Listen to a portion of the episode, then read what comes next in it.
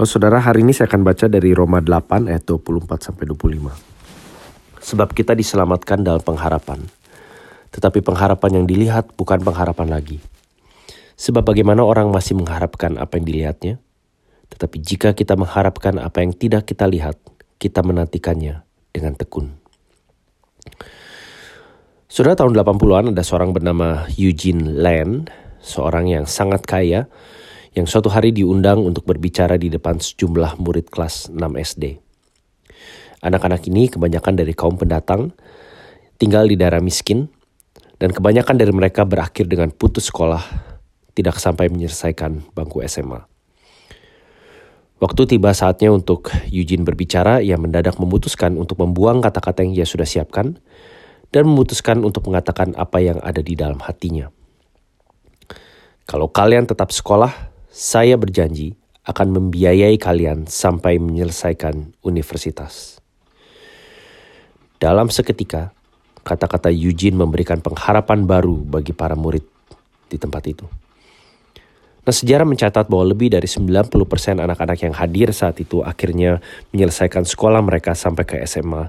Dan sesuai dengan janjinya, Eugene membiayai mereka yang akhirnya melanjutkan sampai universitas. Saudara Paulus mengatakan kita diselamatkan dalam pengharapan. Apa artinya? Artinya keselamatan kita punya orientasi akan masa depan. Masa depan yang Paulus maksud di sini adalah hidup setelah kematian. Hidup di dunia di mana dosa, penderitaan, serangan setan, bahkan kematian tidak ada lagi. Ini jauh lebih besar daripada mengharapkan tersedianya vaksin COVID-19 atau obat yang dapat menyembuhkan kanker. Keputusan mendadak Eugene Land untuk membiayai hampir 60 anak sampai menyelesaikan universitas adalah keputusan yang ia buat tiba-tiba tanpa rencana. Sementara keputusan Allah untuk menyelamatkan kita bukanlah keputusan tiba-tiba. Allah punya rencana, Allah punya plan yang jauh lebih besar dan jangka jauh lebih panjang. Saudara Alkitab mengatakan bahwa setiap orang yang percaya kepada Yesus nantinya akan diubah serupa dengan tubuh kemuliaan yang Yesus miliki saat ini tubuh yang bukan saja tidak akan sakit dan mati lagi, tetapi juga tubuh yang bisa hidup, beraktivitas, dan memuji Tuhan sepanjang kekekalan nanti. Kita akan punya hidup di mana tidak ada lagi dosa yang tinggal di dalam diri kita, di mana tidak ada lagi tekanan dunia yang menggoda kita, di mana tidak ada lagi serangan setan untuk menjatuhkan kita. Sudah bayangkan kehidupan di mana kita tidak lagi merasa iri hati, jengkel, atau takut Kehidupan di mana tidak ada lagi dosa, kerusakan, atau perlawanan terhadap Allah. Kehidupan di mana setan dan malaikat-malaikatnya sama sekali tidak punya tempat untuk mengganggu atau menghancurkan kita. Inilah pengharapan besar yang kita miliki.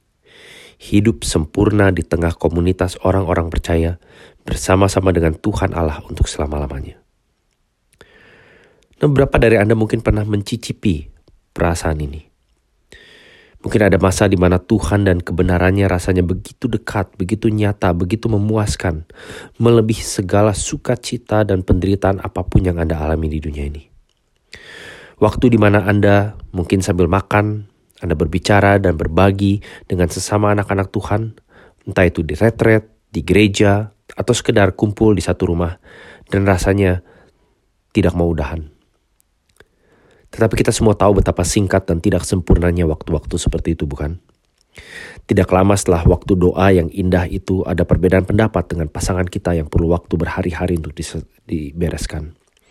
Di tengah-tengah retret ada rasa lelah karena perselisihan di antara panitia atau bahkan keluhan tentang salah satu pembicara utamanya.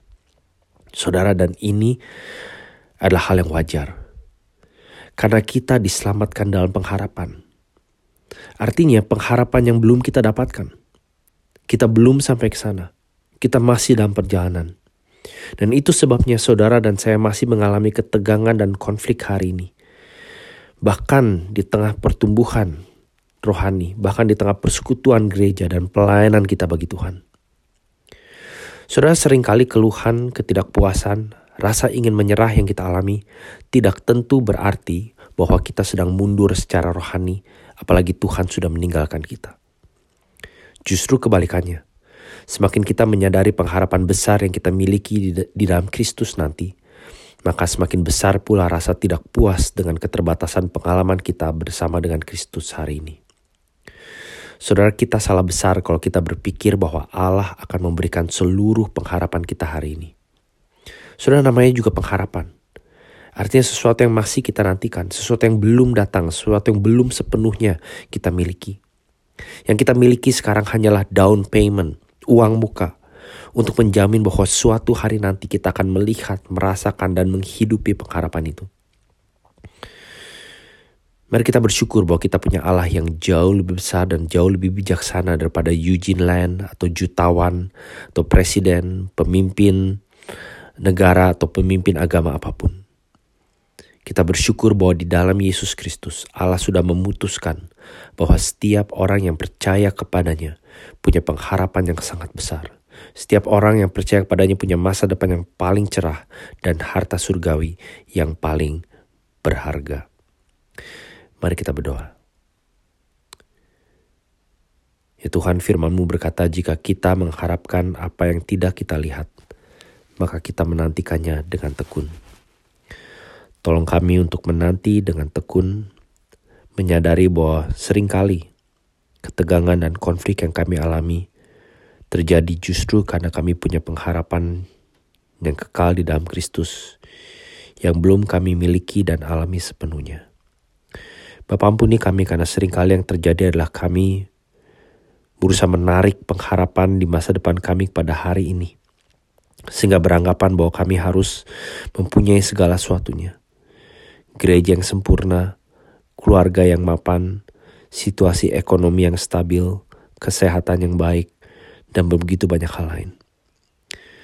Kami menyadari bahwa sering kali justru hal-hal yang menyebabkan konflik dan ketegangan ini terjadi karena kami belum menerima dan mendapatkan pengharapan kami nanti. Dan biarlah ini mendorong kami untuk semakin bersandar, percaya, dan bertekun di dalam segala hal yang kau percayakan pada kami. Demi nama Tuhan Yesus kami berdoa. Amin.